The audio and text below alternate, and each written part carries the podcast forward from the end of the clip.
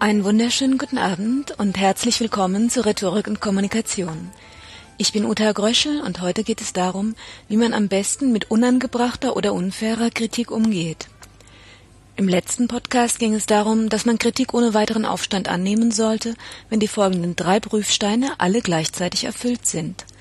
Erstens, die Kritik stimmt inhaltlich. Zweitens, der Kritiker ist auch wirklich zur Kritik berechtigt. Und drittens, die Kritik ist von der Sprache her sachlich. Heute geht es darum, wie wir am besten handeln, wenn die Kritik durch eine der Prüfungen durchgefallen ist, also entweder sachlich nicht richtig ist oder von jemandem vorgebracht wird, den das nichts angeht, oder von der Form her den Respekt vor dem Objekt der Beschwerde vermissen lässt. Wenn auch nur ein einziges Fairness-Kriterium nicht erfüllt ist, genügt das schon, um die Kritik abzulehnen. Dabei kann es durchaus gute Gründe dafür geben, sachlich unberechtigte Kritik einfach anzunehmen. Etwa, wenn das Annehmen weniger Nerven kostet als lange Erläuterungen und es nicht um etwas Wesentliches, nicht um das Kerngeschäft geht, also kein langfristiger Imageschaden zu befürchten ist. Ebenso kann es gute Gründe dafür geben, Kritik von Menschen anzunehmen, die eigentlich zur Kritik nicht berechtigt sind. Sympathiegründe zum Beispiel und eine besonders freundlich und liebevoll verpackte Kritik. Im dritten Fall jedoch, wenn der Kritiker sich in Beleidigungen ergeht, dann würde man ihm mit der schlichten Annahme der Kritik die Lizenz zum Herunterputzen erteilen. Und da gelingt es mir kaum, mir eine Situation vorzustellen, in der das gedeihlich wäre krankhafte Lust an Schmähungen einmal ausgenommen. Gehen wir die einzelnen Fälle einmal durch. Der erste Fall sachlich falsche Kritik. Wenn die Kritik inhaltlich tatsächlich falsch ist, sollte man so früh und so einfach wie möglich darauf hinweisen, dass man mit der Sache nichts zu tun hatte, dass kein Fehler vorliegt oder dass sonst ein Irrtum im Spiel ist. Aber Achtung, wenn allerdings auch nur ein kleiner Teil der Verantwortung bei einem selbst liegt, macht das Von sich Weisen der Kritik nur dann einen guten Eindruck, wenn man als erstes den eigenen Anteil bestätigt und anerkennt. Ja, okay, für den Inhalt bin ich verantwortlich und den will ich auch gerne überarbeiten. Aber da Sie offenbar Probleme mit der grafischen Gestaltung der Broschüre haben, sollten Sie besser mit der verantwortlichen Fachabteilung reden. Soweit die sachlich falsche Kritik. Der zweite Fall.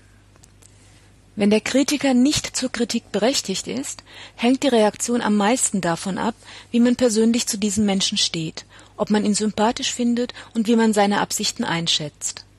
Wenn man denjenigen gut leiden kann, kann man auch eine Kritik anhören und zulassen. Die Entscheidung liegt aber beim Kritisierten. Wenn man den anderen ganz nett findet und ihn nicht zurückweisen will, aber das Thema nicht mit ihm bereden mag, kann man einfach über etwas anderes reden und so tun, als hätte man die Kritik nicht gehört. Ein leicht zerstreuter Blick ins Leere ist da ganz nützlich. Die relativ netteste Variante der direkten Ablehnung ist noch, darüber möchte ich jetzt nicht reden. Man muss ja nicht gleich sagen, darüber rede ich mit dir ganz bestimmt nicht oder das geht dich überhaupt nichts an. Eine meiner Freundinnen hatte eine sehr pfiffige Art. Sie antwortet mit leicht ironischem Unterton. Nein, darüber werde ich jetzt ganz bestimmt nicht mit dir reden, das klingt dann weniger nach einer Zurückweisung meiner Indiskretion und eher wie ein Ablehnen des vielleicht unglücklich gewählten Zeitpunkts. Soweit zum berechtigten oder unberechtigten Kritiker. Jetzt kommt der dritte Fall. Wenn die Kritik unsachlich im Sinne von persönlich angreifend formuliert ist, dann wird es manchmal tückisch. Wenn sich jemand gegen eine unfaire Kritik verteidigt, muss er sich unter Umständen zu allem Überfluss auch noch anhören, dass er nicht kritikfähig ist oder keine Kritik verträgt. Autsch. Hier gilt es aufzupassen und Form und Inhalt hübsch säuberlich zu trennen, also klar zu formulieren, wie man einerseits zum Inhalt des Gesagten steht und wie man andererseits die Art und Weise des Gesagten findet. So kann man signalisieren, dass man zwar kritikfähig ist, sich deswegen aber noch lange nicht beleidigen lässt. Das funktioniert mit Formeln wie Inhalt ja, Form nein. Etwa so. Oh, Sekunde mal. Wir können gerne über die Sache sprechen und ich bin auch gerne bereit, Fehler zuzugeben und an mir zu arbeiten, aber lassen Sie uns das in Ruhe und ohne Schläge unter die Gürtellinie bereden. Wenn ich hier Formel sage, dann meine ich die inhaltliche Grundidee der Aussage, Kritik ja und gerne, aber nicht auf diese Art. Wie ein Mensch das letzten Endes ausdrückt, muss zur Person passen, zur allgemeinen Sprechweise, zum Dialekt, zum Ausdruck. Das kann also genauso gut lauten, Du is scho etwas dra, aber pass besser auf, wie mit mir retscht. Für Nichtpfälzer vielleicht nicht so verständlich, gleiche Idee, da ist etwas dran, aber pass auf, wie du mit mir redest.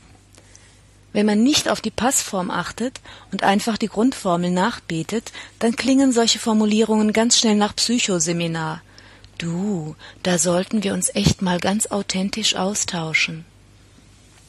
Mit Psychoseminarformulierungen fühlt man sich selbst nicht wohl und sie hören sich auch für andere merkwürdig, steif oder geschraubt und gekünstelt an. Und die anderen lassen einen dann ganz schnell merken, dass sie das nicht so prickelnd finden. Wenn man sich mit einem Spruch selbst nicht wohlfühlt, verbannt man ihn normalerweise ganz schnell aus seinem Sprachgebrauch und hat dann wieder keine vernünftigen Lösungen für unfaire Kritiker.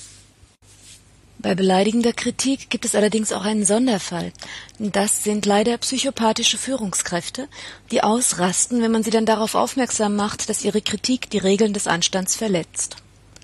Wenn man die Situation so einschätzt, dass jeder Hinweis darauf, dass man seine Menschenwürde nicht mit seinem Arbeitsvertrag abgelegt hat, das eigene wirtschaftliche Überleben ernsthaft in Frage stellt und dass der Fiesling sie sowieso nicht ändern wird, nun, dann kann man immer noch dem Herrscher auf der dunklen Seite der Macht den Spaß verderben, indem man ihn zumindest nicht merken lässt, dass er die Macht hat, einen mit seinem Angriff zu verletzen. Dafür braucht man allerdings eine Menge Kontrolle über die Gesichtsmuskulatur, das sprichwörtliche Pokerface und die Selbstbeherrschung, eine möglichst knappe Antwort zu geben. Etwa Danke für den Hinweis, das bringe ich in Ordnung. Hier ist übrigens noch ein Gesichtsretter eingebaut. Wer jemandem dankt, sagt damit, dass derjenige ihm zugearbeitet oder ihm einen Gefallen getan hat, was nicht vereinbar ist mit einem persönlichen Angriff. Wer eine Aussage als Hinweis bezeichnet, der wertet sie damit zur kollegialen Handlung auf. Die tückische Attacke wird dann zumindest etwas zurechtgeschminkt. Und damit lässt sich's besser leben. Das ist natürlich nicht alles, um Möglichkeiten allgemein auf unfaire Angriffe und Beleidigungen zu reagieren, geht es dann im nächsten Podcast. In diesem Sinne, auf Wiederhören, alles Gute und eine schöne Woche.